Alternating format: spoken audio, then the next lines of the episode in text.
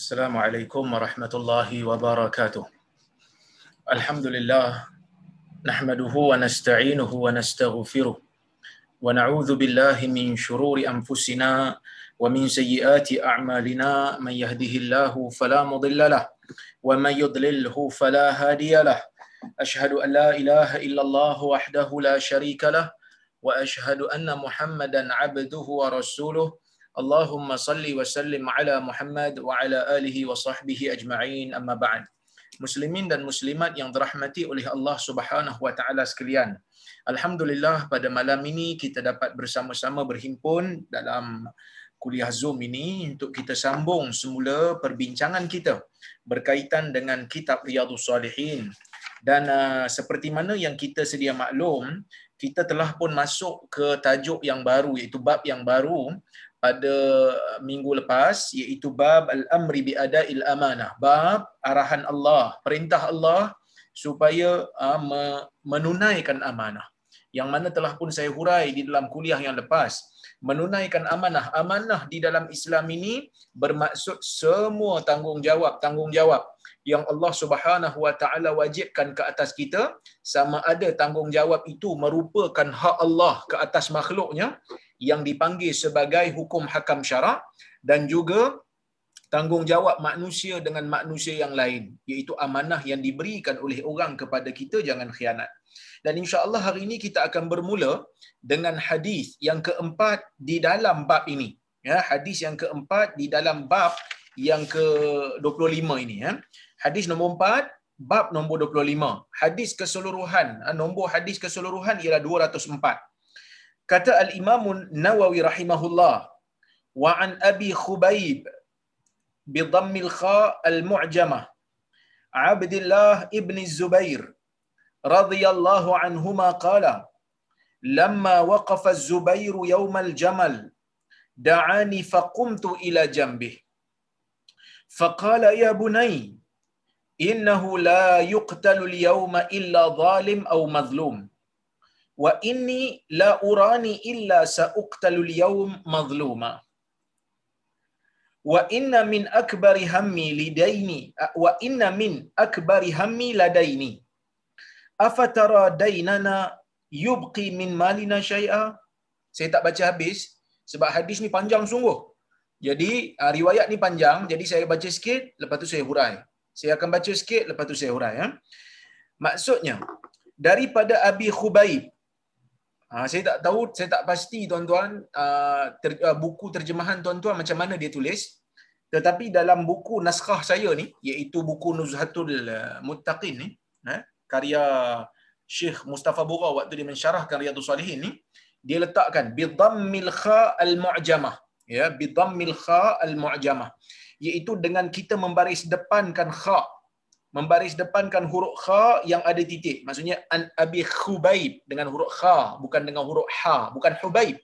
Kerana Arab ada juga nama hubaib. So dia nak bezakan antara hubaib dengan khubaib, ya.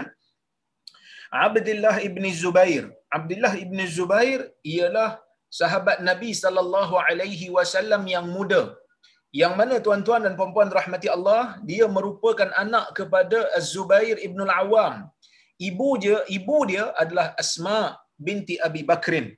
Ha, ini Abdullah bin Zubair. Dia ni tuan-tuan dan puan-puan rahmati Allah sekalian, eh, dilahirkan pada tahun Hijrah.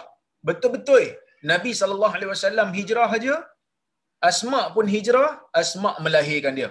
Dia di kalangan bayi yang pertama, antara bayi yang pertama yang lahir selepas daripada hijrah daripada kalangan orang-orang Muhajirin. Dan dikatakan gelaran dia tu Abu uh, Abu Bakar ada yang kata Abu Khubaib dan dia meninggal dunia pada tahun 73 Hijrah ya. Baik. Dia kata ha, sebab kita baca radhiyallahu anhuma sebab dia ni dan ayah dia adalah sahabat Nabi SAW. Bahkan mak dia adalah sahabat Nabi SAW. So dia hebatlah orang dia hebat. Sebab tu dia ni salah seorang daripada Al-Abadilah. Dia digelar sebagai salah seorang daripada Al-Abadilah. Siapa Al-Abadilah? Al-Abadilah ialah sahabat-sahabat Nabi sallallahu alaihi wasallam yang mempunyai uh, pengikut yang ramai di zaman mereka yang bernama Abdullah. Jadi dia punya plural jadi Al-Abadilah. Ha, jadi dia banyak pengikut, dia banyak anak murid dan dia menjadi pakar rujuk di kalangan uh, umat pada masa itu. Dia kata apa? Lamma waqafa Zubair yaumal Jamal. Ketika mana Zubair, ketika mana ayah dia yang bernama Az-Zubair Ibn Al-Awwam. Siapa Zubair Ibn Al-Awwam tuan-tuan? Zubair Ibn Al-Awwam merupakan salah seorang daripada sahabat Nabi sallallahu alaihi wasallam yang Nabi memberikan jaminan kepadanya dengan syurga. Salah seorang daripada 10 sahabat yang dijamin syurga, Az-Zubair Ibn Al-Awwam. Yang mana dia ni tuan-tuan dan puan-puan rahmati Allah sekalian, menantu kepada Abu Bakar. Ayah dia pun ni bukan orang biasa-biasa lah, orang hebat juga. Jadi, dia kata ketika mana ayahnya berdiri pada hari Jamal. Hari Jamal ni masuk hari unta. Ha, janganlah tuan-tuan nanti bila jumpa orang nama Jamal, eh unta. Eh janganlah kan. Kerana Jamal yang maksud unta ni Jim Mim Lam, Jamal. Orang-orang yang nama Jamal di kalangan orang Melayu atau orang Arab, dia ada alif dekat mim tu. Lepas mim tu ada alif. Jamal. Yang bermaksud kecantikan, keindahan. Jamil, orang yang cantik. Jamilah, perempuan yang cantik. Ha, jadi, kena bezakan di antara Jamal dengan Jamal. Ya, yang mana Jamal merupakan uh, unta. Hari unta ni hari apa pula? Hari unta ni merupakan satu hari di mana Zubair ibn al-Awwam, Talhah bin Ubaidillah juga dijamin syurga oleh Nabi dan juga Aisyah radhiyallahu anha pergi untuk uh, menuntut bela terhadap darah Uthman dan akhirnya Allah Taala takdirkan mereka berperang dengan tim Ali bin Abi Talib. Ha ni cerita ni tuan-tuan mungkin kita jarang dengar. Saya nak cerita sedikit berkenaan dengan sejarah ni supaya kita tahu. Yang mana tuan-tuan kata Muhammad ibnu Sirin, kata Muhammad ibnu Sirin, inna nas lam yakunu yas'aluna 'anil isnad.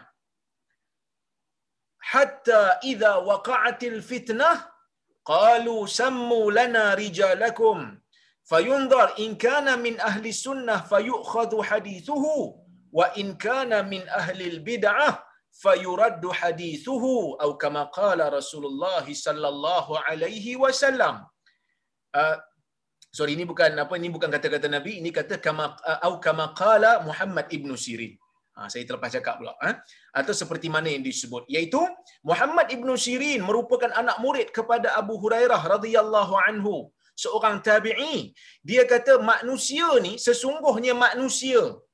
Sesungguhnya orang Islam. Tidak pernah bertanya tentang sanad. Tak pernah pun tanya tentang sanad. Tuan-tuan tahu sanad apa dia?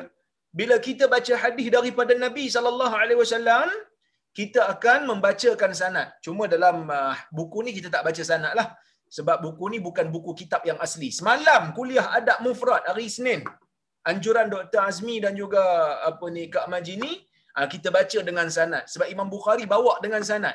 Jadi Imam Bukhari waktu nak nukil hadis daripada Nabi sallallahu alaihi wasallam, dia bawa dengan sanad. Yang mana sebelum tu orang tak bincang pun.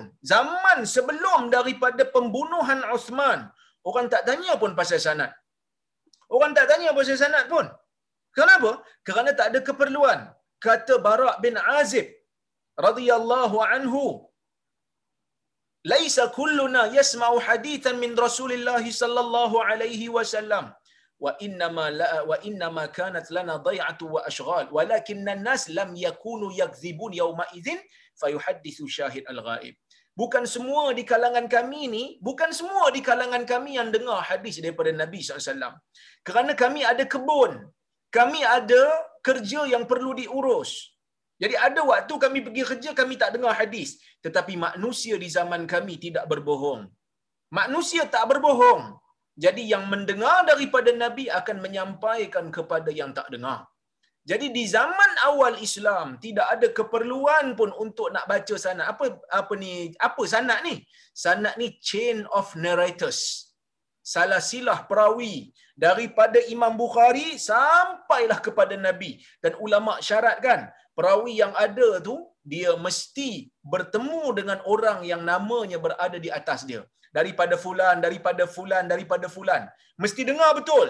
Kalau ada gap masa orang ni mati pada tahun 120 kemudian orang yang riwayat daripada dia dalam sanad tu baru lahir tahun 102 hijrah. Dia mati 120 uh, eh, sorry dia mati 100 dia mati tahun 100 hijrah guru ni anak murid dalam sanad tu dia kata dia dia riwayat daripada orang tu sedangkan dia lahir pada 102 maka sanad terputus. Bila tuan-tuan bila sanad terputus ah san apa ni hadis tidak boleh menjadi sahih. Hadis tak boleh jadi sahih. Maksudnya keperluan sanad ni pada zaman dulu tak ada menjadi masalah. Zaman kemudian ulama mengambil berat. Kemudian mesti perawi-perawi dalam tu kata Ibn Sirin hatta idza waqa'atil fitnah. Bila berlaku fitnah pembunuhan Uthman bila Uthman dibunuh qalu sammu lana rijalakum. Mereka mengatakan namakan kepada kami perawi-perawi sanad kamu. Dilihat kalau dia ahli sunnah kita terima. Kalau dia bukan ahli sunnah kita tolak riwayatnya. Kalau dia ahli bidah kita tolak riwayatnya. Jadi tuan-tuan dan puan-puan yang dirahmati oleh Allah Subhanahu wa taala sekalian apa yang sebenarnya berlaku pada zaman Osman. Mungkin sebahagian daripada tuan-tuan pernah dengar. Tapi oleh kerana ramai agak malam ni, saya nak cerita sikitlah. Ha, kesempatan yang ada ni, yang mana pernah dengar, anggaplah ia sebagai satu ulang kaji. Osman radhiyallahu anhu ketika mana zaman pemerintahan dia, Osman ni, dia orang yang lembut. Orang yang malu-malu. Dia pemalu. Sebab itu Nabi SAW ha, puji dia. Dalam hadis Nabi SAW mengatakan, Kaifa lam astahi min rajulin atastahyi minhul malaikah atau kama qala Rasulullah SAW. Ha, bagaimana aku tidak malu dengan seorang lelaki yang malaikat pun malu dengan dia. Dan Uthman ni merupakan orang yang lembut, orang yang lemah gemalai. Bukanlah maksudnya uh, au pula, bukan. Tapi dia lembut, orang yang lunak ha, di dalam tutur bicaranya. Orang yang baik, bukan uh, bukan bengis seperti Umar ibn Khattab. Jadi bila masuk zaman pemerintahan dia, dia menjadi khalifah, ya ada pula uh, orang kata apa pembukaan-pembukaan kerajaan Islam di daerah-daerah luar Madinah. Uh, empire Islam makin luas, dah sampai ke Afrika, dah sampai ke Parsi, harta-harta rampasan perang banyak. Jadi orang menjadi mewah. Banyak harta-harta rampasan perang jadi mewah. Jadi bila rakyat mewah akan masuk penyakit seperti mana yang telah dikatakan oleh Umar ibn al-Khattab radhiyallahu anhu kepada Abdul Rahman bin Auf. Ha, Umar ni masa dia tengok harta-harta rampasan yang masuk ke negara dia daripada negara Parsi masuk ke kerajaan dia Umar menangis. Sehingga kan Abdul Rahman bin Auf kata, Mayu bekika ya amiral mu'minin. Apakah yang menyebabkan kamu ni menangis, wahai amiral mu'minin? Hari ini merupakan hari gembira. Hari ini merupakan hari bahagia. Kita menang lawan Parsi. Kata Umar, Allah tidak masukkan benda ini pada satu-satu kaum, melainkan Allah Ta'ala akan masukkan sekali perasaan benci dan dengki. Jadi betul apa yang disebutkan oleh Umar, Betul apa yang disebutkan oleh Umar, akhirnya orang Islam mula dengki mendengki. Pasal apa dengki mendengki? Sebab dah senang, dah kaya. Masa susah, semua boleh bersatu. Bila senang, bila kaya, tuan-tuan, jadi masalah. Ha, jadi masalah. Kemudian, datang pula satu orang yang mengaku dia Muslim, sedangkan dia ni adalah Yahudi. Namanya Abdullah ibnu Sabah. Yang mana Abdullah bin Sabah ni, dia datang ke berjumpa dengan Uthman. Dia padri, dia pendeta Yahudi besar. Dan dia mengharapkan bila dia masuk Islam, dia mendapat tempat. Tetapi Uthman tidak memberikan dia apa-apa kedudukan. Kerana Islam tidak memandang kepada kedudukan dan pangkat. Islam memandang kepada kemahiran dan ilmu. Jadi dia marah kepada Uthman. Dan akhirnya, dia menyebarkan fitnah. Dia sebarkan fitnah. Kononnya Uthman ni hanya memilih ahli keluarga dia saja untuk dilantik ke jawatan kerajaan. Osman nepotism, Osman kronism, Osman tidak adil, Osman lemah, dia menulis surat. Abdullah bin Sabak ni tulis surat. Dia tulis surat, dia fitnah Osman, dia hantar surat tu ke Iraq. Dia hantar surat tu ke Mesir. dan dia hantar surat tu ke Yaman. Dia tulis surat akhirnya orang percaya tuan-tuan. Orang akhirnya orang percaya sebab apa? Fitnah ni mula-mula memang orang terkejut tapi kau dah lama sangat, lama sangat. Tambah pula bila tak ada jawapan daripada orang yang difitnah. Mungkin Osman tak tahu pada masa tu. Jadi lama-lama orang percaya. Eh betul lah Osman macam ni. Betul lah Osman macam ni. Akhirnya pada waktu haji. Zaman pemerintahan Osman, waktu haji, ramai sahabat pergi haji. Mereka-mereka yang memberontak ni akhirnya mereka nak membunuh Osman. Akhirnya mereka paksa Osman untuk letak jawatan. Dia orang kepung rumah Osman di Madinah. Dia orang kepung rumah Osman tuan-tuan. Ha, selama beberapa hari dia orang kepung. Osman nak minum dia orang tak bagi. Osman baca Quran. Mereka potong tangan Osman. Kudungkan tangan Osman. Sehingga Osman mengatakan tangan yang kau potong ni lah tangan yang menyebabkan Quran resam Usmani itu ditulis. Ha, akulah yang mengumpulkan mushaf ini, kata Osman. Tapi kau orang potong tangan aku. Aku nak minum, kau orang tak bagi aku minum. Sedangkan telaga di Madinah ni, yang orang Madinah ni minum, telaga tu akulah yang beli dan aku yang wakaf kepada seluruh orang Islam yang berada di Madinah. Pada masa tu, sebahagian daripada sahabat Nabi sallallahu alaihi wasallam cuba untuk mempertahankan Uthman. Antara yang nak mempertahankan Uthman adalah Hasan sendiri, anak kepada Ali bin Abi Talib. Tetapi Uthman mengarahkan sahabat-sahabat supaya balik ke rumah masing-masing. Tidak perlu untuk mempertahankan dia. Bahkan Osman mengatakan, kalau aku ini adalah pemimpin yang kamu yang kamu wajib untuk taati dalam perkara baik, maka hendaklah kamu kembali ke rumah masing-masing. Kenapa? Kerana aku tidak mahu. Kerana untuk mempertahankan darah aku, banyak lagi darah yang akan ditumpahkan. Ni Osman. Jadi Osman dia tak mau pertumpahan darah berlaku, dia biarkan dia seorang-seorang, dia dikepung, dia di di apa tangan dia dipotong tak ada masalah. Ya. Dan tapi dia tak nak sahabat lain menumpahkan darah orang ataupun sahabat tu sendiri ditumpahkan darahnya oleh pemberontak. Jadi kenapa Osman tak nak letak jawatan saja? Kerana ada hadis di sana Nabi sallallahu alaihi wasallam melarang Osman untuk meletakkan pakaian ataupun untuk menanggalkan pakaian. Ya, Nabi SAW dalam sebuah hadis, Nabi wasallam pernah bagi tahu kepada Uthman ibnu Affan radhiyallahu anhu yang mana kata Nabi sallallahu alaihi wasallam akan ada nanti satu puak yang akan memaksa kamu yang akan memaksa kamu untuk menanggalkan pakaian kamu yang Allah Taala telah pakaikan kamu. Tetapi kata Nabi SAW, ya jangan jangan kau tanggalkan, jangan kau tanggalkan pakaian itu yang ada pada kamu itu setelah Allah Subhanahu Wa Taala ah, memberikan kamu pakai dengannya. Hadis riwayat Aisyah yang mana kata kata kata Nabi Aisyah kata Nabi pernah sebut pada Uthman ya Uthman innahu la'alla Allah yuqammisuka qamisan fa in araduka ala khalq ala khal'i fala takhla'hu. Yang mana kata Nabi pada Uthman wahai Uthman mudah-mudahan nanti satu hari Allah Taala akan pakaikan kamu dengan satu pakaian. Fa in araduka ala khal'i kalau ada orang minta kamu untuk cabut dengan paksaan fala takhla'hu. Kamu jangan paksa untuk cabut. Kamu jangan cabut kalau mereka paksa. Biarkan mereka. Biarkan mereka. Sehingga kan kalau kamu terkorban pun jangan. Sebab nabi kata jangan cabut. Maksudnya kalau terkorban pun jangan. So Osman dia dia tahan dia tak cabut. Sehinggalah dia dibunuh tuan-tuan. Bila dia dibunuh tuan-tuan pada masa tu ramai di kalangan sahabat yang berada di Mekah tengah buat haji. Aisyah tengah buat haji juga pada masa tu jadi bila dengar saja Osman dibunuh, ia menjadi satu peristiwa yang sangat besar bagi orang-orang Madinah. Ya. Sangat besar tuan-tuan bagi orang-orang Madinah.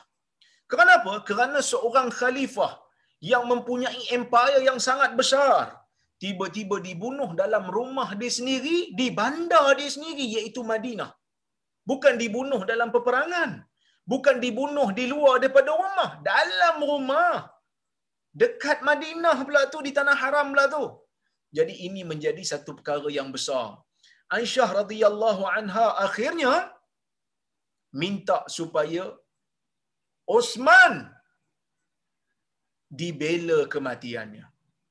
Jadi pada masa tu tuan-tuan, bila Osman dibunuh, rakyat pergi cari pengganti. Siapa nak ganti? Mula-mula dia orang cari Ali bin Abi Talib.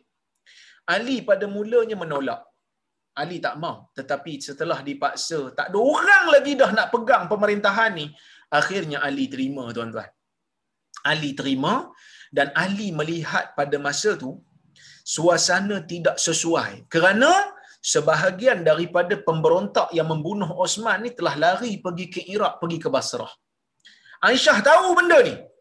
Aisyah tahu yang mana geng-geng Aisyah yang nak menuntut bela atas pembunuhan Osman ni, mereka tahu pembunuh sebahagian daripada pembunuh Osman telah pergi lari ke Basrah.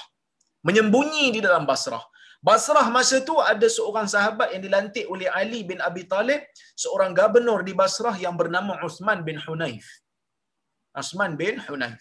Yang mana Aisyah, Zubair dan Talhah bila dia tengok Ali bin Abi Talib dilantik menjadi khalifah, mereka tengok Ali tak ambil tindakan pun kepada pembunuh-pembunuh Osman. Ali tak ambil tindakan. Jadi mereka merasakan mereka perlu untuk mengambil tindakan untuk tangkap pembunuh Osman bagi ke Ali supaya Ali ambil tindakan balas bunuh kepada pembunuh Osman. Jadi apa mereka buat tuan-tuan? Mereka pun geng Ali, eh, sorry, geng Talha, geng Zubair dan juga Aisyah bersama dengan beberapa orang yang lain yang bersama dengan Aisyah pada ketika itu, mereka pergi ke Basrah. Mereka pergi ke Basrah, mereka menuntut supaya gubernur di Basrah keluarkan orang-orang yang menjadi pembunuh, bersekongkol menjadi pembunuh Osman. Ali pada masa itu keluar daripada Madinah nak pergi ke Syam. Tapi bila dia dengar cerita Aisyah telah sampai ke Basrah, dia patah balik. Dia patah balik bersama dengan anak dia Hasan dan bersama dengan Qa' bin Amr. Ya, yang mana mereka sampai ke mereka patah balik pergi ke Iraq. So mereka pergi ke Kufah dan akhirnya ha, mereka berjumpa. Ali bin Abi Talib pun akhirnya menghantar Qa' bin Amr untuk bercakap dengan Aisyah radhiyallahu anha. So, masa tu tuan-tuan, Kak-kak ni orang yang pandai. Ha, dia orang yang pandai berunding. Jadi dia pun kata kepada Aisyah ni, dia kata kepada Aisyah dan kawan-kawan Aisyah yang menuntut bela ni, dia kata pada Aisyah, dia kata,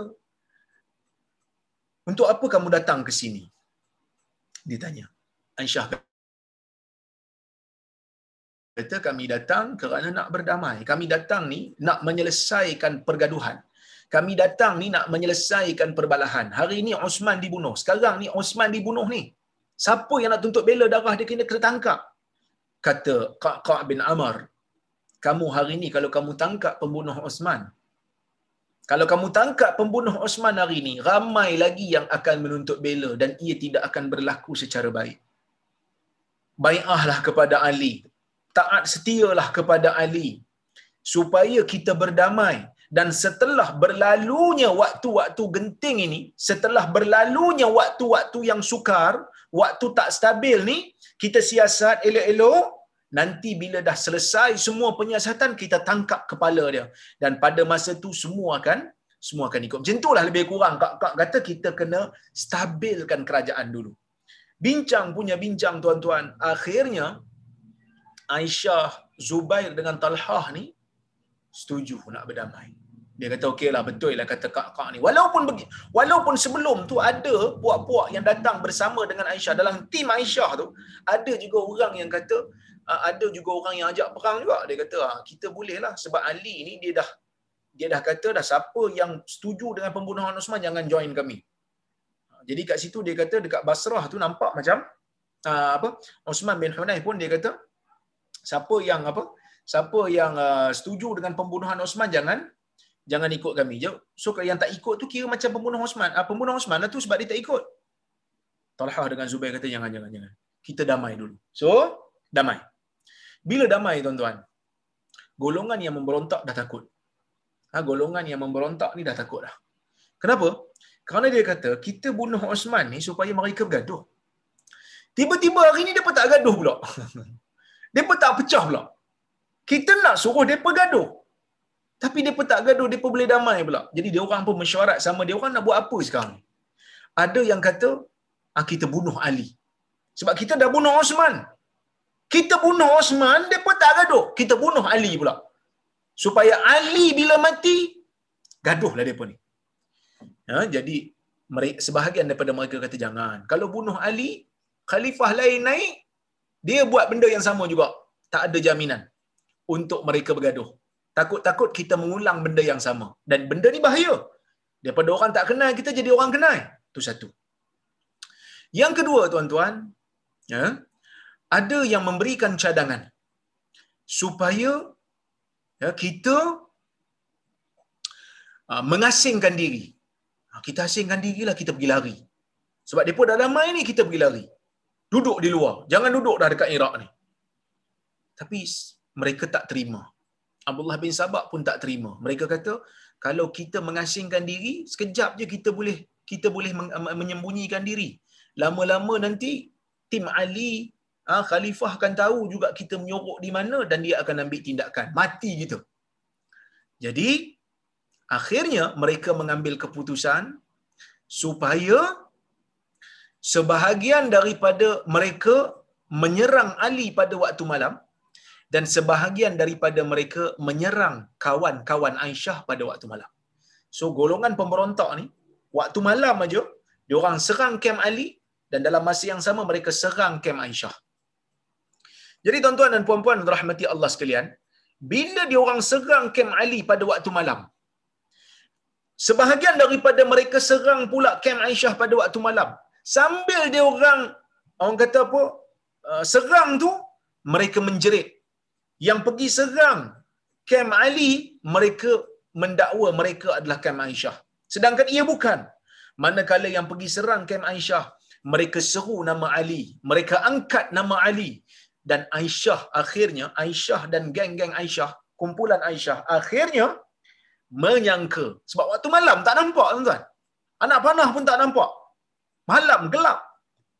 Jadi akhirnya Aisyah menyangka Ali mengkhianati dia dan akhirnya Ali menyangka Aisyah mengkhianati dia. Jadi berperang tuan-tuan, perang. Perang bukan sikit-sikit. Mati tuan-tuan. Ya mati. Siapa mati? Yang mati di kalangan sahabat adalah Zubair ibn al-Awwam. Zubair yang bersama dengan Aisyah ni mati. Kenapa dia mati? Dia mati bukan sebab dia memang nak bunuh siapa-siapa. Waktu dia di medan perang, dia bertempur tuan-tuan. Sebab dia rasa Ali nak bunuh dia. Sedangkan itu adalah perbuatan golongan pemberontak.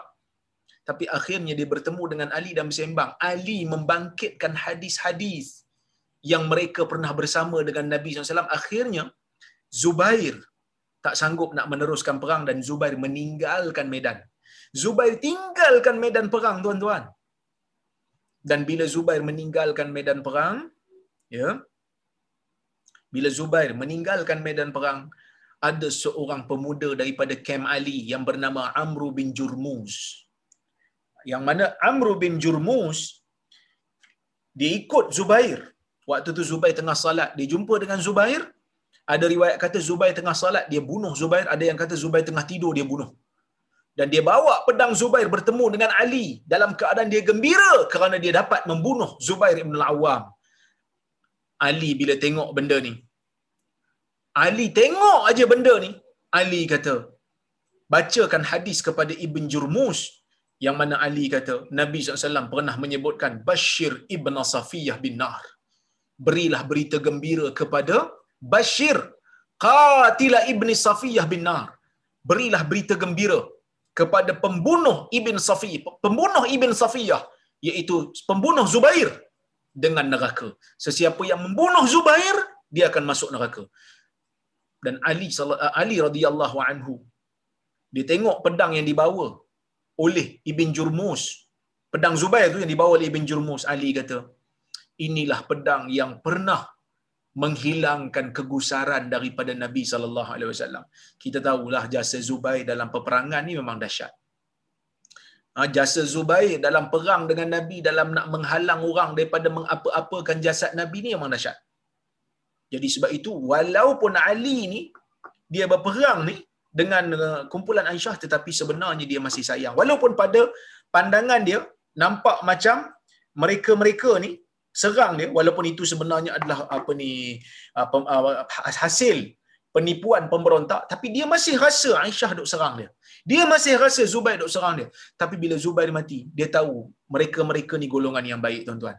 Sebab itu Ali bin Abi Talib bila peperangan ni berlaku, dia kata alangkahnya kalau alangkah baiknya kalau aku meninggal dunia 20 tahun sebelum daripada ni supaya aku tak terlibat dengan perang ni. Supaya aku tak terlibat dengan perang ni. Jadi Talhah juga tuan-tuan. Talhah ya bin Ubaidillah salah seorang daripada 10 sahabat Nabi yang yang apa ni yang dijamin syurga juga dia berperang dengan tangan kirinya sebab tangan kanannya tak boleh pakai tangan kanannya telah lumpuh di dalam peperangan Uhud. Kan orang tanya pada Abu Bakar, bagaimana Talhah pada bagaimana pandangan kamu tentang hari Uhud? Kata Abu Bakar, al-yaum yaum Talhah. Hari Uhud merupakan hari Talhah. Kenapa? Hari Talhah beraksi. Mana-mana anak panah, mana-mana pedang nak hinggap badan Nabi dia akan tangkap dengan tangan dia. Dan akhirnya tangan kanan dia lumpuh, dia berperang dengan tangan kiri. Perang tangan kiri, tiba-tiba datang satu anak panah yang tak tahu daripada mana, membunuh Talhah. Ha, membunuh Talhah. Sebab itu, tuan-tuan dalam satu riwayat yang masyhur Ali bin Abi Talib, bila peperangan berakhir, dia mencari Talhah. Dia tengok dalam mayat-mayat, dia terjumpa mayat Talhah. Dia menangis dan dia mengatakan, Azizun alayya Aba Muhammadin an araka munjandalan tahta nujumis sama. Ya kata kata Ali bin Abi Talib, alangkah sukarnya alangkah sukarnya aku melihat, alangkah beratnya hati aku melihat, wahai Abu Muhammad, Talhah lah tu, uh, wahai Abu Muhammad, alangkah beratnya aku melihat engkau ni bergelimpangan di bawah bintang-bintang langit ini. Ilallah ashku bujari wa ujari kepada Allah lah aku mengadu segala kelemahanku dan kesedihanku. Walaupun Talhah geng Aisyah, dia rasa Talhah duk serang dia. Tapi dia tetap sayang kepada Talhah dia tetap sayang kepada Zubair. Ini Ali bin Abi Talib, tuan-tuan. Jadi pada masa peperangan ini berlaku, Talhah dah meninggal, Zubair dah meninggal. Memang pemberontak nak bunuh. Dan akhirnya mereka target Aisyah. Dan Aisyah masa tu berada di atas unta. Aisyah ada atas unta dan atas unta tu ada satu haudaj, dipanggil satu rumah kecil atas unta, Aisyah duduk dalam tu. Dan mereka, iaitu tim Ali melihat, ah, tim Ali melihat pemberontak ni memang nak bunuh Aisyah. Dan akhirnya Ali bin Abi Talib mengarahkan agar unta tu dijatuhkan supaya Aisyah ha, dilihat ha, jatuh daripada ha, maksud uh, unta dia terjatuh dan rendah. Jadi bila unta terjatuh mereka selamatkan Aisyah. Ha, mereka selamatkan Aisyah. Mereka bawa Aisyah. Ha, akhirnya Aisyah kembali ke rumah dia. Dan ulama-ulama sirah, ulama-ulama sejarah mengatakan rumah kecil Aisyah pada hari itu nampak seperti duri landak. Begitu banyak anak panah yang pergi kepada Aisyah kerana mereka nak membunuh Aisyah. Mereka tak cukup dengan membunuh Zubair. Mereka tak cukup dengan membunuh Talha. Mereka nak bunuh Aisyah. Dan akhirnya Aisyah kembali ke rumah dia dalam keadaan yang selamat. Ya. Kan? Dalam keadaan yang selamat. Maka berakhirlah peperangan unta. Dinamakan perangan unta sebab Aisyah berada di atas unta. Aisyah duduk atas unta. Jadi sebab tu dipanggil peperangan unta. Jadi tuan-tuan dan puan-puan rahmati Allah sekalian, peperangan ni berlaku di kalangan sahabat. Sebabnya apa? Sebabnya seorang merasakan kita perlu cari pembunuh Osman dengan segera, yang seorang lagi rasa tak perlu. Tak perlu. Kita kena tunggu sampai sampai keadaan stabil. Ni bahaya tuan-tuan. Bahaya kalau dalam bab politik, ha, kita ni terlalu berpegang terlalu keras dan akhirnya mungkin membawa kepada pembunuhan. Ahlu sunnah wal jamaah, bila melihat benda ni, bila membaca kisah-kisah sejarah ni, ahlu sunnah wal jamaah, mereka mengatakan kita membersihkan lidah kita daripada mencela mana-mana sahabat Nabi sallallahu alaihi wasallam. Sebab itu orang pernah bertanya dengan Ibnu Shihab Az-Zuhri. Sorry, Umar bin Abdul Aziz. Umar bin Abdul Aziz ditanya uh, tentang uh, apa yang berlaku dalam kalangan sahabat dia komen apa kata Umar bin kata Umar bin Abdul Aziz tilka dima tahharaha Allah biha atahhara Allah biha yadi tahhara Allah anha yadi wala uridu an usallimaha lisani atau kama itu merupakan darah yang Allah telah membersihkan tangan aku daripada terlibat dengan dia dan aku tidak mahu mengotorkan lidah aku untuk menyebut tentangnya. Jadi kita kita tak maki sahabat. Kita ahli sunnah, kita mengatakan semua ini sahabat Nabi sallallahu alaihi wasallam yang agung. Mereka banyak jasa di dalam Islam. Cuma tuan-tuan dan puan-puan rahmati Allah sekalian, kita bila orang tanya siapa yang betul dalam masalah ni, kita kata pandangan Ali betul. Iaitu tak boleh lagi nak tangkap pembunuh Osman sehingga kerajaan menjadi stabil. Walau bagaimanapun, Aisyah, Talhah apa semua ni dimaafkan kerana mereka tak sangka. Ha, mereka tak tahu yang mereka ini tak diserang oleh Ali pun. Mereka menyangka mereka ha, sorry, mereka tak menyangka mereka itu diserang oleh pemberontak pun. Mereka menyangka mereka diserang oleh Ali bin Abi Talib.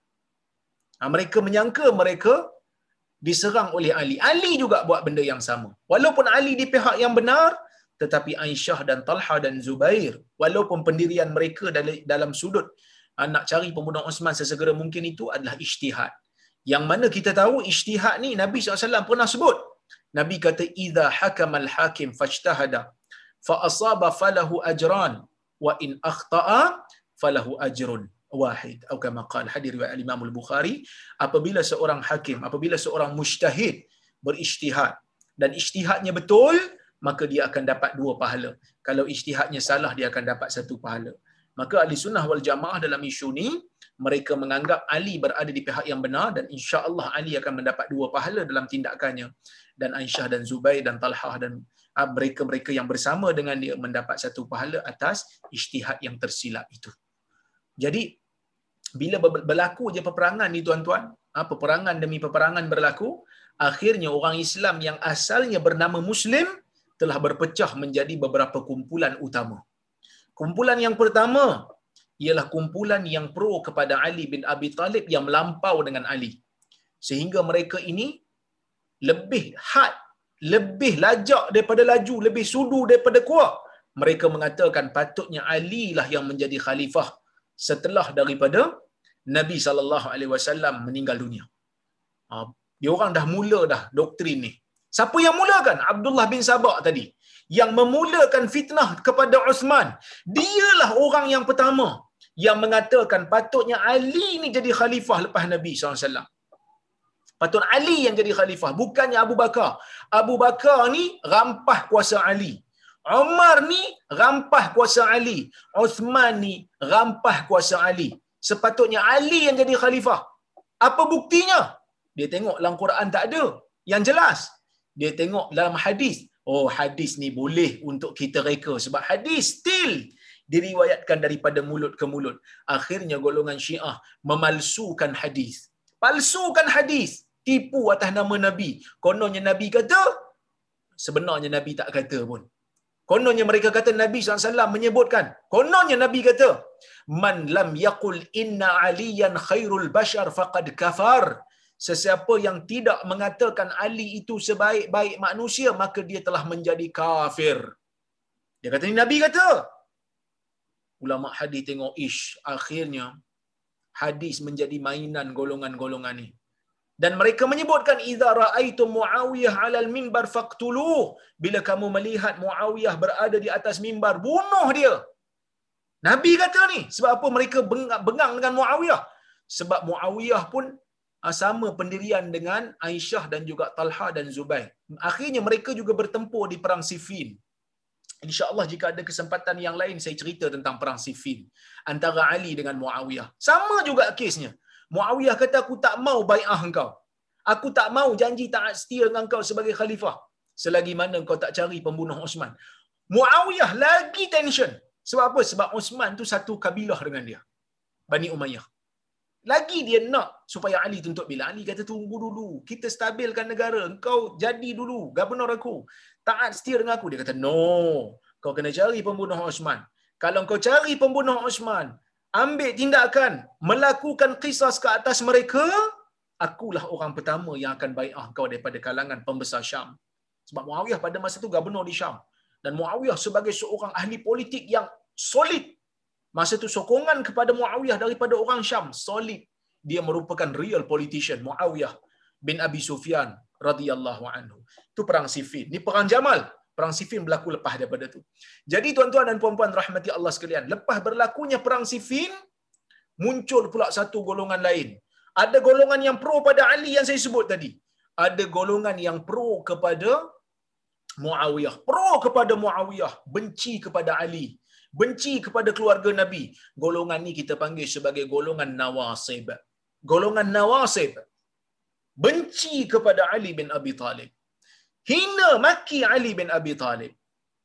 Hina keluarga Nabi. Hina keturunan Ali. Seksa mereka. Ni golongan Nawasib. Ada satu lagi golongan yang muncul dalam kerajaan Islam ataupun dalam masyarakat Islam pada masa itu yakni golongan Khawarij. Siapa dia Khawarij tuan-tuan? Khawarij ini ialah mereka yang tak pro dua-dua. Dia tengok Muawiyah tak taat kepada Ali, dia kata Muawiyah tak boleh pakai. Bila dia tengok Ali tak mengambil tindakan kepada pembunuh Osman dan juga tak ambil tindakan kepada golongan-golongan yang menentang daripada kalangan Muawiyah, Ah, daripada puak-puak Muawiyah. Dia kata Ali tak boleh pakai. Ali tak melaksanakan hukum Tuhan. Maka Ali telah menjadi kafir. Muawiyah telah menjadi kafir. Sebab apa? Sebab mereka kata buat dosa besar jadi kafir. Waman lam yahkum bima anzalallah faulahika humul kafirun. Mereka ambil zahir ayat. Sesiapa yang tidak berhukum dengan dengan hukum Allah, maka dia menjadi kafir. Golongan siapa ni tuan-tuan? Golongan ni kita panggil sebagai golongan khawarij. Siapa itu khawarij? Apa maksud khawarij? Khawarij ni plural bagi kharij. Kharij ni orang yang keluar. Mereka keluar daripada majlis. Masa Muawiyah dengan Ali nak berdamai, mereka keluar daripada majlis. Mereka kata patut Ali ambil tindakan. Ambil tindakan kepada pembunuh Osman, jangan tangguh. Patutnya Ali ambil tindakan kepada Muawiyah kerana dia memberontak. Kerana dia tak taat kepada Ali. Muawiyah pun sepatutnya uh, kita kata apa? Uh, Muawiyah pun kafir kerana tidak taat kepada Ali. Ali pun kafir kerana tak buat tak tak tak, tak, tak laksana hukum Tuhan. Ha, tak laksana hukum Tuhan, maka dalam keadaan itu tuan-tuan dan puan-puan dan rahmati Allah sekalian, dalam keadaan itu mereka kata dua-dua kafir. Tak boleh pakai. Inil hukmu illa lillah. Hukum ni hanya datang daripada Allah Subhanahu Wa Taala. Hukum ni mesti datang daripada Allah. Tak boleh hukum ni main-main dia kata. Jadi mereka ni golongan khawarij. Dua-dua tak pro dan ada satu lagi golongan iaitulah golongan ahlu sunnah wal jamaah golongan yang kekal mereka mengatakan Ali di pihak yang benar tetapi mereka tidak maki hamun Muawiyah mereka tidak maki hamun Aisyah sebab itu tuan-tuan orang Syiah hari ini sebab dia pro kepada Ali dia anti kepada Aisyah hari ini tuan-tuan kalau di Iraq orang-orang Syiah di Iraq orang-orang Syiah di Iran pada hari jadi Osman pada hari jadi Fatimah mereka akan maki hamun golongan-golongan sahabat yang menjadi musuh kepada Ali. Mereka mengkafirkan majoriti sahabat. Sebab apa? Sebab mereka kata Ali patut jadi khalifah. Kita pun pening juga. Kalau betul Ali patut jadi khalifah lepas Nabi, kenapa Ali senyap masa orang lantik Abu Bakar? Kenapa Ali senyap waktu orang lantik Umar? Ali siap bai'ah lagi. Mereka kata, tak, itu Ali buat macam tu kerana taqiyah. Ali tu dia sembunyikan, dia tipu je tu. Sebenarnya dia tak reda. Ha, jadi sebab itu golongan Syiah ni suka menipu. Ha, dia suka taqiyah. Taqiyah ni maksud menipu. Jadi dia kata sebab Ali Ali pun tipu. Sebenarnya Ali tak tipu. Ali tak bantah sebab memang tak ada lantikan daripada Allah, tak ada wahyu. Jadi golongan Syiah ni tuan-tuan, mereka bukan daripada kalangan ahli sunnah. Perbezaan mereka ya. Perbezaan mereka dengan uh, ahli sunnah perbezaan bukan seperti mana beza Syafi'i dengan Hanafi. Tak sama tuan-tuan. Tak sama langsung. Kerana mereka ada kitab hadis mereka sendiri. Quran pun mereka kata tiga kali ganda lebih tebal daripada Quran yang ada sekarang. Tapi dia orang pakai Quran sekarang ni. Cuma mereka kata Quran yang betul-betul sekarang ni ada pada siapa? Ada pada Mahdi yang betul-betul tebal lagi pada tu. Kenapa Quran kita kurang? Kerana majoriti sahabat Nabi tidak amanah dalam menukilkan Quran. Mana-mana ayat yang mengatakan Ali sepatutnya jadi pemimpin, mereka buang. Sehinggalah Mahdi ambil mushaf tu dan bawa lari. Mereka percaya kepada Mahdi. Siapa Mahdi mereka? Mahdi mereka bernama Muhammad bin Al-Hasan Al-Askari. Yang mana Mahdi tu dah lahir dah. Ribuan tahun dulu dan hilang masuk ke dalam gua akan keluar sebagai Mahdi. Kita Mahdi kita nama Muhammad bin Abdullah. Nama sama macam nama Nabi. Keturunan Hasan. Mereka percaya Mahdi mereka daripada keturunan Hussein. Quran mereka percaya pun lebih banyak daripada apa yang kita ada. Hadis yang mereka percaya pun tak sama dengan kita. Kerana hadis kita diriwayatkan daripada jalur sahabat. Hadis mereka tak boleh daripada jalur sahabat. Kenapa tak boleh daripada jalur sahabat? Kerana mereka mengkafirkan sahabat. Mereka kata sahabat kafir majoritinya. Siapa yang tak kafir? Hanya 12 orang je yang tak kafir. Siapa? Ali, ya? Fatimah, Hasan, Hussein, Salman Al-Farisi, Miqdad, Abu Zar. Ha, ni, orang-orang yang rapat dengan Ali bin Abi Talib. Siapa yang menjadi kawan Ali? Ha, mereka kata ni tak kafir lah sebab Ali kawan dengan dia. Tapi siapa-siapa yang pernah berperang dengan Ali, mereka akan sumpah. Mereka akan maki. Mereka akan caci. Mereka akan hina. Bahkan mereka mengatakan Aisyah sekarang ini berada di dalam neraka sedang makan bangkainya sendiri. Ni disebut oleh tokoh besar Syiah. Mereka sebut dan mereka mendoakan laknat ke atas Abu Bakar dan Umar. Bahkan mereka menamakan Abu Bakar dan Umar dalam kitab hadis mereka, mereka menamakan ya, mereka menamakan Abu Bakar dan Umar sebagai Tarutu Quraisy. Tawaritu Quraisy ataupun Asnamu Quraisy, sanamaya Quraisy.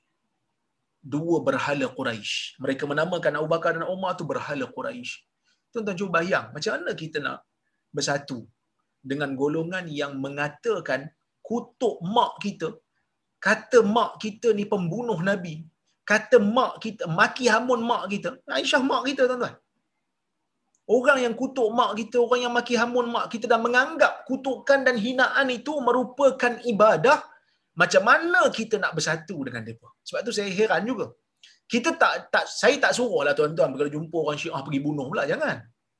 Jenayah tu.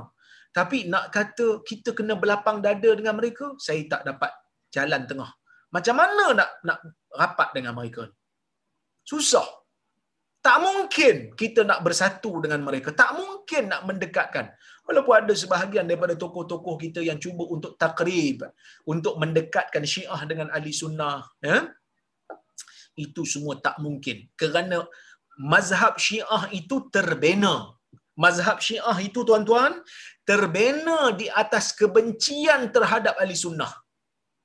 Mereka tidak akan sesekali menerima ahli sunnah kerana mereka menganggap ahli sunnah ini bersekongkol dengan orang yang membenci Ali bin Abi Talib dan kafir. Siapa-siapa yang tak percaya Ali itu adalah khalifah selepas Nabi dengan lantikan Allah tak tak menjadi muslim dia. Kerana mereka kata siapa-siapa nak jadi muslim kena percaya Ali adalah khalifah dengan wahyu daripada Allah. Tapi Syiah ni pun ada macam-macam, pecah-pecah. Kenapa pecah? Kerana keturunan Hasan dan Husain ni kan ramai. Oleh kerana tak ada Quran yang menyatakan siapa lepas ni jadi khalifah, mereka duk teka-teka. Ada orang ambil yang ni, ada orang ambil yang ni. Ada orang ambil tokoh ni. Sebab kadang-kadang anak Ali ni ada ramai anak. Hasan dan Husain ni ramai anak. Jadi ada yang pilih anak ni, ada yang pilih anak ni. Akhirnya mereka berpecah dengan banyak. Tetapi yang kuat sekarang ni, Syiah yang kuat adalah Syiah Ja'fariyah ataupun Syiah Imamiyah ataupun Syiah Isna Asyariyah. Itu semua sama. Syiah Iran yang terhasil daripada revolusi Iran. Yang hari ini orang duk, ah, sebahagian daripada kita duk ah, rasa seronok ataupun rasa apa? Rasa hebatnya revolusi itu. Itu bukan revolusi Islam tuan-tuan. Itu revolusi Syiah. Mereka mensyiahkan negara Iran. Ah, mereka mensyiahkan negara Iran sebab itu ulama-ulama besar dalam dunia ni antaranya Syekh Syekh Muhammad uh, sorry Syekh Said Hawa seorang ulama besar daripada uh, Syria menulis tentang uh, Al-Khumainiyah. Mula-mula dia begitu sangka baik dengan revolusi Iran.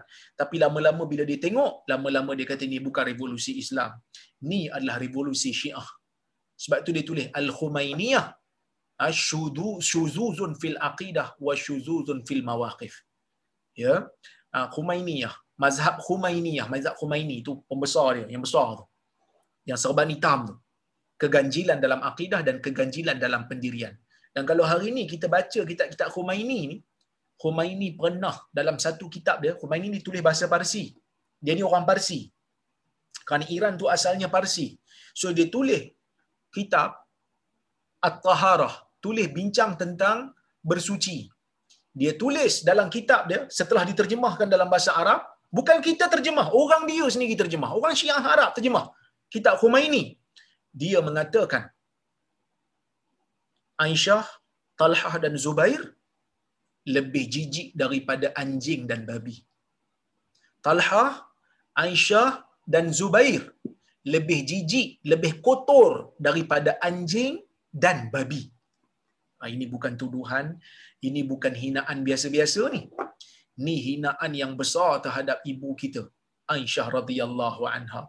Jadi sebab itu tuan-tuan, saya tulis buku. Tahu aja terbit buku saya. Kan? Saya tulis tentang buku isteri-isteri Nabi. Ya, ummahatul mukminin, ibu-ibu orang-orang yang beriman, zaujatu sayyidil mursalin, isteri kepada penghulu segala nabi. Saya tulis buku tu, saya nyatakan kelebihan-kelebihan keistimewaan-keistimewaan isteri-isteri Nabi sallallahu alaihi wasallam radhiyallahu anhunna jami'a yang mana mereka ini dipuji oleh Nabi, disayangi oleh Nabi. Nabi sayang kepada Aisyah. Nak wafat pun Nabi pilih untuk wafat di rumah Aisyah. Nabi meninggal pun di pangkuan Aisyah. Tiba-tiba orang Syiah kata Aisyah lah pembunuh Nabi. Aisyah ni masuk dalam neraka. Jadi sebab itu kita pelik tuan-tuan. Macam mana ada orang fikir nak bersama dengan mereka ataupun nak bersatu dengan mereka? Kita tak boleh bersatu dengan mereka. Tak mungkin boleh dekat. Tak mungkin. Kerana mereka ini, mazhab mereka terbina di atas kebencian terhadap ahli sunnah wal jamaah. Ha, jangan dibiarkan syiah ini berleluasa tuan-tuan dalam negara. Jangan dibiarkan. Kerana apa? Sekali mereka mendapat kuasa, maka mereka akan melakukan keganasan. Kerana mereka tak ada unsur-unsur demokrasi ni tak ada. Sebab mereka kata apa? Khalifah yang sepatutnya menjadi pemimpin negara bukan agung. Imam-imam mereka. Jadi tak boleh mereka ni ada dalam negara demokrasi melainkan mereka akan buat kacau. Jadi sebab itu anggota keselamatan kita sangat-sangat sensitif ha, dengan isu-isu syiah. Sangat sensitif. Bahaya geng-geng ni. Ha, kerana mereka mengganggu gugat keselamatan negara. Jadi hati-hati tuan-tuan, kita kena faham isu Syiah ni betul-betul supaya kita ni tak terlibat ataupun tak merasa ala Syiah Ah, tak ada apa. Biasalah kita macam beza Syafi'i dengan Hanafi tak? Beza Syafi'i dengan Hanafi dua-dua mazhab tu pakai Sahih Bukhari, Sahih Muslim. Pakai lagi hadis-hadis sahabat ni. Beza kita dengan Syiah ni macam agama lain dah Syiah tu. Quran pun Quran kita pun dia kata tak lengkap. Hadis kita pun dia tak pakai sebab dia kapirkan sahabat. Tak mungkin tuan-tuan kita dapat untuk berlapang dada dengan mereka. Tapi kalau kita jumpa mereka jangan bunuh, jangan buat apa-apa. Cuba bagi tahu, kau Syiah. Kau agama lain daripada aku. Habis tu ustaz, kapirkan Syiah ni? Kita tak mengkapirkan Syiah secara umum. Kerana ada orang Syiah dia tak tahu pun apa dia. Dilahirkan dalam keadaan Syiah, dia tak kapir lah. Tapi kalau mereka percaya bahawa Quran yang ada pada kita ini tak cukup, kafir. Kafir. Kalau mereka percaya yang tu. Ataupun mereka percaya bahawasanya sahabat Nabi semua kafir. Sedangkan Allah memuji golongan sahabat di dalam Al-Quran. Ataupun mereka mengkafirkan Aisyah. Maka mereka juga akan kufur. Kenapa tuan-tuan? Kerana Aisyah telah disucikan oleh Allah Subhanahu Wa Taala di dalam Al-Quran. Jadi benda-benda macam ni jarang orang cerita. Kerana apa? Kerana mungkin ada orang dia tak perasan, ada orang dia tak begitu mendalam dalam uh, benda-benda ni. Asalnya saya pun sama juga. Saya belajar sikit-sikit lah. Sebelum pergi ke Jordan, saya tahulah pasal Syiah ni ada juga orang cakap dengan saya lah benda uh, beza mazhab ni macam Syafi'i Hanafi. Sampailah satu ketika tuan-tuan, saya belajar satu subjek di Jordan tu. Nama subjek Al-Firaq. Subjek belajar tentang mazhab-mazhab akidah yang disandarkan kepada Islam. Bila masuk bab Syiah tuan-tuan, saya pun terkejut. Ai, sampai macam ni ke? kepercayaan Syiah ni. Sampai macam tu tuan-tuan. Begitu besarnya, ah begitu besarnya permusuhan mereka kepada kita sehingga kan kalau kita tengok hari ni ah, di Iran, di Iran susah kita nak jumpa masjid yang dibenarkan oleh orang Islam ahli sunnah berfungsi. Begitu juga kita tengok di Iraq bagaimana mereka-mereka akhirnya berjaya menguasai Iraq, ahli sunnah di sana ditindas. Ahli sunnah di sana ditindas di Iraq. Walaupun asalnya ahli sunnah berkuasa di sana. Bila Saddam tak ada, mereka bagi kepada Syiah dan akhirnya mereka mereka melakukan keganasan kepada sahabat-sahabat kita di di Iraq, ahli-ahli sunnah di Iraq. Jadi sebab itu tuan-tuan dan puan-puan rahmati Allah sekalian, perbalahan di dalam politik jangan sampai membawa kepada mazhab perbezaan mazhab dan agama. Sebab itu saya banyak kali tekankan ha, supaya kita ni jangan terlalu ekstrim bila mengambil pandangan di dalam politik. Kerana bimbang tuan-tuan, kerana bimbang kita akan membina mazhab yang baru.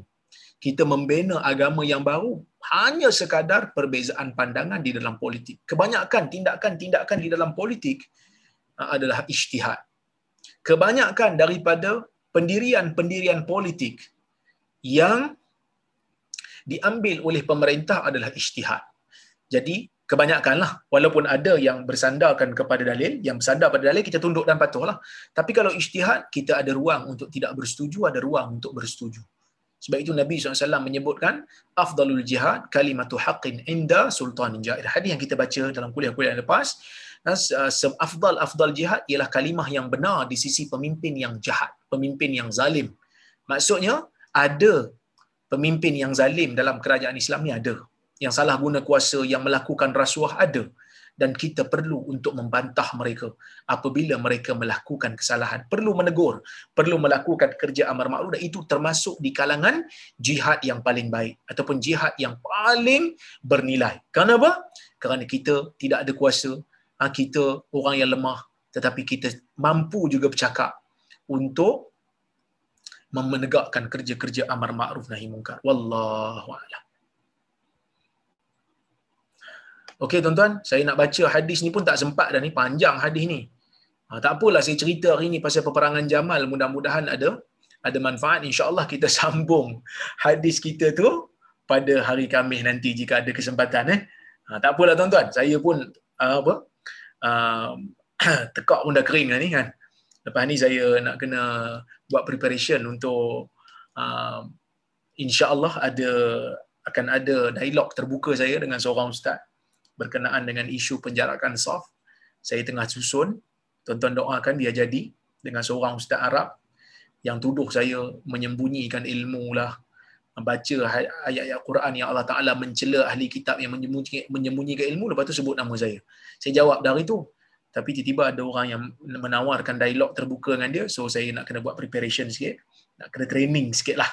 Sebab uh, jangkanya hari Jumaat ataupun hari Sabtu ni. insyaAllah jika ada kesempatan tuan-tuan boleh follow secara atas talian nanti. insyaAllah. Doakan saya mudah-mudahan apa yang saya akan sebutkan itu ataupun apa dialog ini dapat saya dapat diberikan kemudahan oleh Allah Subhanahu Wa Taala dalam uh, kepetahan bercakap berhujah Moga Allah Subhanahu Wa Taala memberikan kita taufik dan hidayah insya-Allah.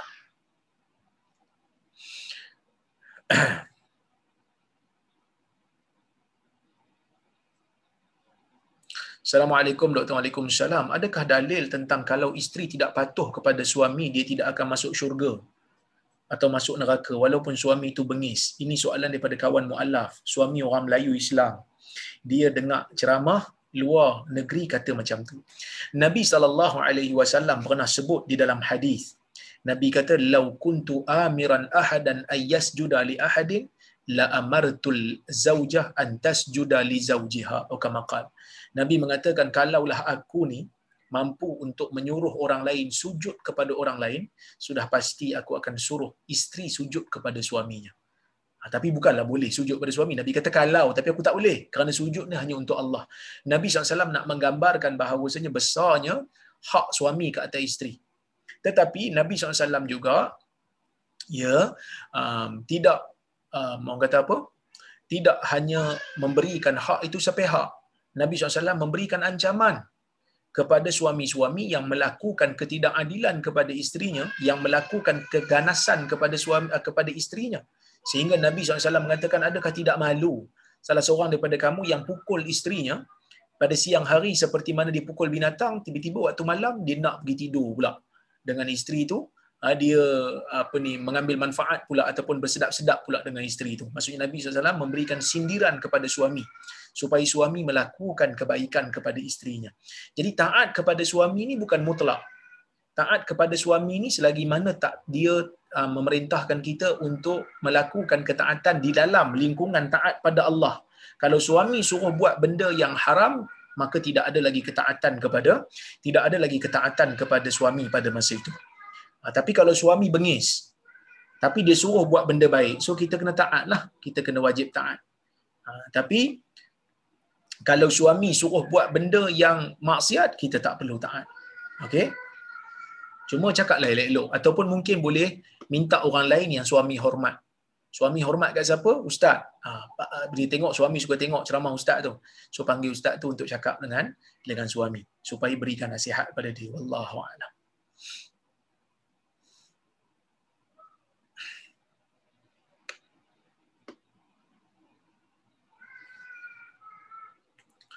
Okey, kita tengok soalan berikutnya.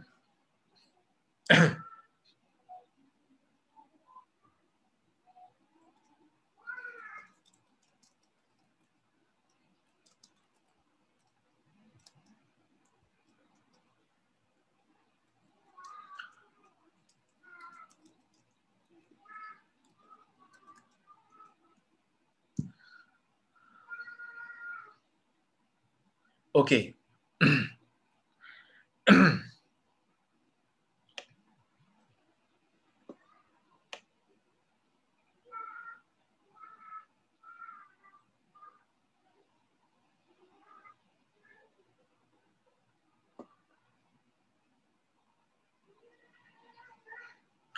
Ini ada soalan yang menarik juga iaitu dia kata Assalamualaikum warahmatullahi wabarakatuh. Adakah Nabi SAW baca ayat-ayat dari Al-Quran sebelum tidur kalau baginda dalam keadaan berjunub?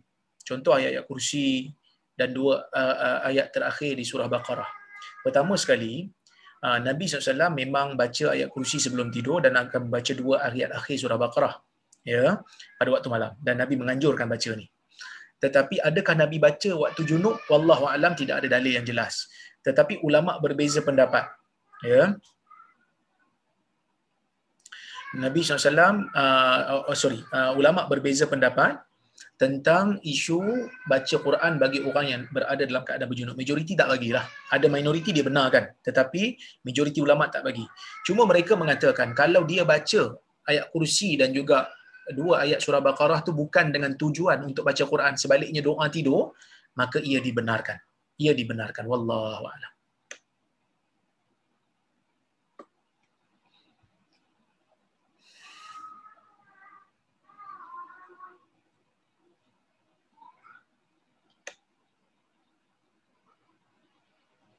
Assalamualaikum Doktor Waalaikumsalam. Kenapa dipanggil hari unta? Sebab Aisyah berada di atas unta pada hari itu.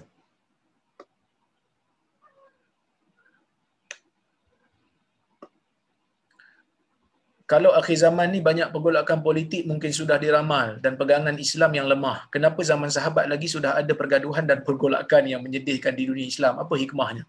Hikmahnya nak bagi tahu golongan sahabat juga adalah manusia. Mereka juga adalah manusia yang tidak maksum. Dan hikmahnya juga kita nampak bahawasanya mereka ini ikhlas dalam nak menegakkan hukum Allah sehingga mereka ini terpaksa untuk bertempur, bertempur dengan sahabat sendiri, orang yang pernah berjuang bersama mereka kerana mereka menyangka kawan mereka ataupun sahabat mereka tidak melaksanakan hukum yang sepatutnya. Okay. Assalamualaikum salam. Adakah khawarij ini lebih kurang macam non-partisan, semua dia taruh dan macam mengikut angin yang bertiup, ikut arus untuk selamatkan diri dia. Tuan-tuan, Pertama saya sebut, Khawarij ini adalah satu mazhab akidah yang menganggap sesiapa yang buat dosa besar adalah kafir. Siapa yang buat dosa besar kafir? Ha, ini golongan Khawarij. Hari ini siapa Khawarij? Tu golongan ISIS tu. Yang mana mereka ni bila orang buat buat apa dosa besar kafir. Pemimpin-pemimpin Islam kafir. Tapi orang yang non partisan mengikut angin yang bertiup ikut arus untuk selamatkan diri. Pertama sekali, kalau orang tu non partisan, semua orang dia taruh, itu bukan selamatkan diri. kalau dia nak selamatkan diri, dia sokong mana orang yang ramai sokong. Tapi kalau dia tu uh, taruh semua, yang mana tak betul dia taruh, itu menunjukkan dia ada pendirian.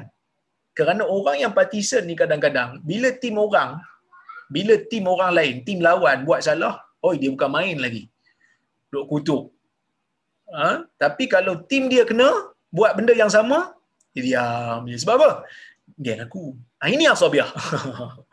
Sebaiknya, kalau kita nak berpartisan, nak jadi orang yang menyokong parti, orang lain buat pun kita tegur, orang kita buat pun kita tegur. Kalau kita asabiah. Adakah wajib menjadi berparti? Tak wajib.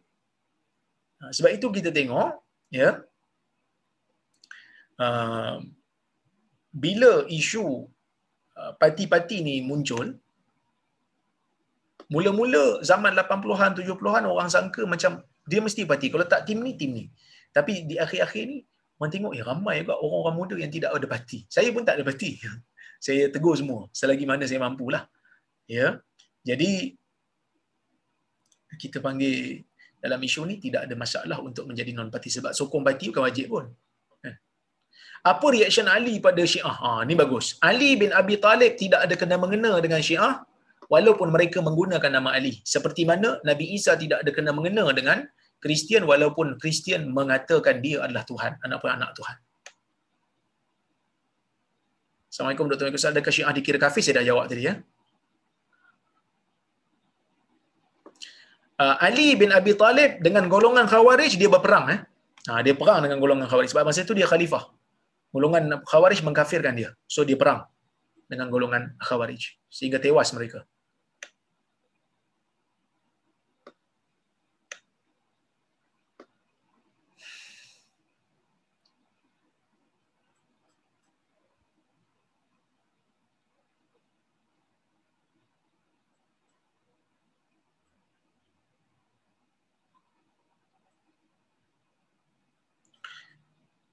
Sorry, Assalamualaikum. Sorry, soalan keluar tajuk. Soalan saya, kalau kita terlupa yang kita telah baca tahiyat awal rakaat ketiga, tahiyat awal mana rakaat ketiga? Tahiyat awal rakaat kedua. Kita duduk tahiyat lagi lepas tu, teringat dah buat tadi. Perlukah kita bangun dan terus rakaat ketiga atau habiskan baca tahiyat dulu dan teruskan rakaat ketiga lepas tu sujud sahwi. Macam mana ni? Saya tak faham soalan ni tapi mudah aja. Uh, tuan-tuan, kalau kita ya um, lupa tasyahud awal. Tasyahud awal ni sunat, sunat ab'ad dipanggil ya. Ha, sunat ab'ad. So dia bukan wajib. Jadi kalaulah kata kita dah berdiri tegak, maka kita tak dibenarkan lagi untuk um, turun. Kalau kita solat seorang ataupun kita jadi imam lah. Makmum pun kalau imam dah tegak berdiri, makmum jangan duduk lagi. Naik, ikut imam. Kerana tasyahud awal itu hanya sunat. Mengikut imam wajib. Ya, Jadi kalau dah tegak berdiri, dia duduk balik dalam keadaan dia tahu, solat dia batal. Kecuali kalau dia jahil lah. Jadi tinggalkan terus. Tapi kalau belum tegak berdiri, dia boleh turun. Ha, dia boleh turun ya. Boleh. Maksudnya kalau dah bertegak berdiri, tak boleh turun dah. Tapi dia kena sujud sawi lah, sunat lah sujud sawi lepas tu. Kalau dia belum tegak berdiri, dia duduk lah. Cuma para ulama mengatakan kalau keadaan dia ingat tu belum tegak tapi lebih dekat dengan diri daripada duduk, ha, sunat sujud sawi juga. Tapi kalau waktu dia ingat tu dia belum lagi, maksud dia dekat lagi dengan duduk berbanding dengan berdiri, dia belum lagi bangun, dia baru angkat punggung sikit je baru baru teringat. Dan duduk. Duduk. Ya. Yang tu tak perlu lagi sujud sawi. Kerana dia tak dekat, dia tak berada dalam keadaan berdiri lagi. Tak dekat dengan berdiri. Ya Allah. Tapi kalau makmum, imam dah tegak berdiri, jangan duduk lagi lah. Terus. Ha, cuma kalau makmum dah bangun, imam duduk, makmum kena duduk. Walaupun makmum dah tegak berdiri. Imam duduk lagi untuk tasyawab awal. Dia terlupa. Makmum duduk. Kerana ikut imam adalah wajib.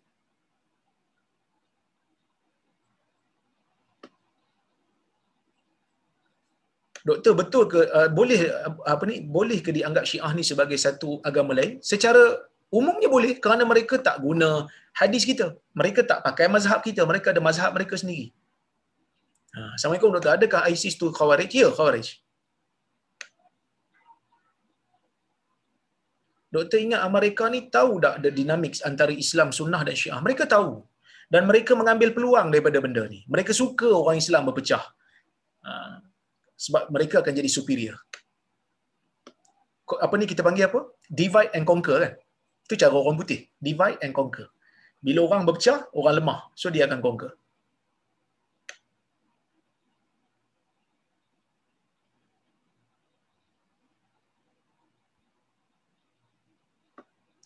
jika dilahirkan dalam keluarga Syiah dan diajarkan membenci sahabat Nabi dan keluarga Nabi, adakah dia kafir kerana tidak mengetahui perkara yang benar? Dia baca Quran, sepatutnya dia tahu sahabat Nabi tidak tidak kafir. Kerana Quran menyebutkan, dia baca Quran, dia faham makna Quran, maka itu tidak diberikan uzur.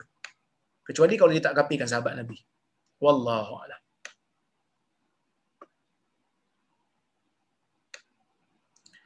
Assalamualaikum warahmatullahi wabarakatuh. Nak tanya, saya dengar bahawa Ibn Sina merupakan Syiah. Adakah benar? Ya. Ibn Sina adalah Syiah dan sebahagian ulama mengkafirkan beliau walaupun ada yang mengatakan dia sempat bertaubat seperti mana yang dinukilkan oleh Imam Muzahabi dia kata mungkin dia taubat ada riwayat yang mengatakan dia taubat dan kita doakan mudah-mudahan dia sempat bertaubat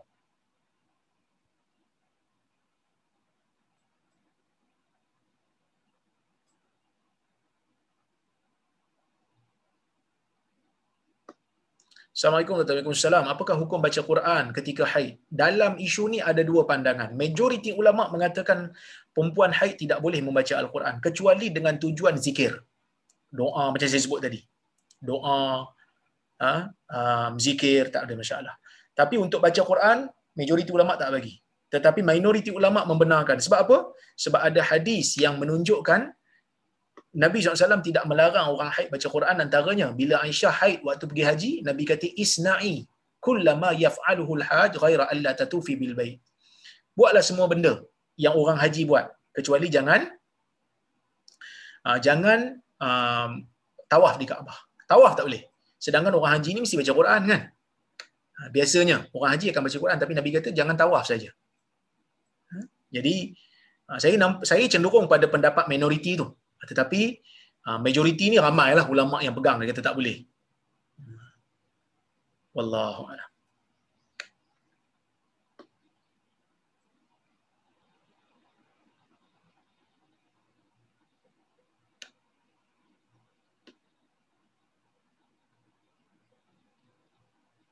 Doktor pernah kata jika ada kosong di saf depan COVID ni, waktu COVID ni patut pergi ke depan. Tapi masalahnya takut tempat sujud tu kena COVID dari orang yang keluar tu. Kalau takut, ada ketakutan, maka tak wajib pergi. Bahkan memenuhi soft depan pun, majoriti ulama kata sunnah, bukan wajib. Ya. Okey tuan-tuan, jadi itu yang sempat yang saya jawab hari ini. InsyaAllah jika ada kesempatan saya uh, saya jawab yang lain pula. Saya minta maaf kalau terkasar bahasa tersilap kata. Minta maaf kerana hari ini kita tak habiskan hadis, tak apa kita pecah hadis ni minggu uh, hari Khamis nanti kita akan jumpa lagi. Jika ada kesempatan ada umur yang panjang kita berjumpa. Saya minta maaf terkasar bahasa tersilap kata qulu qawli hadha wa astaghfirullahal azim li wa lakum. Assalamualaikum warahmatullahi wabarakatuh. Terima kasih Haji Shah. Terima kasih Haji Hamid yang menganjurkan majlis pada malam ini. Wallahu a'lam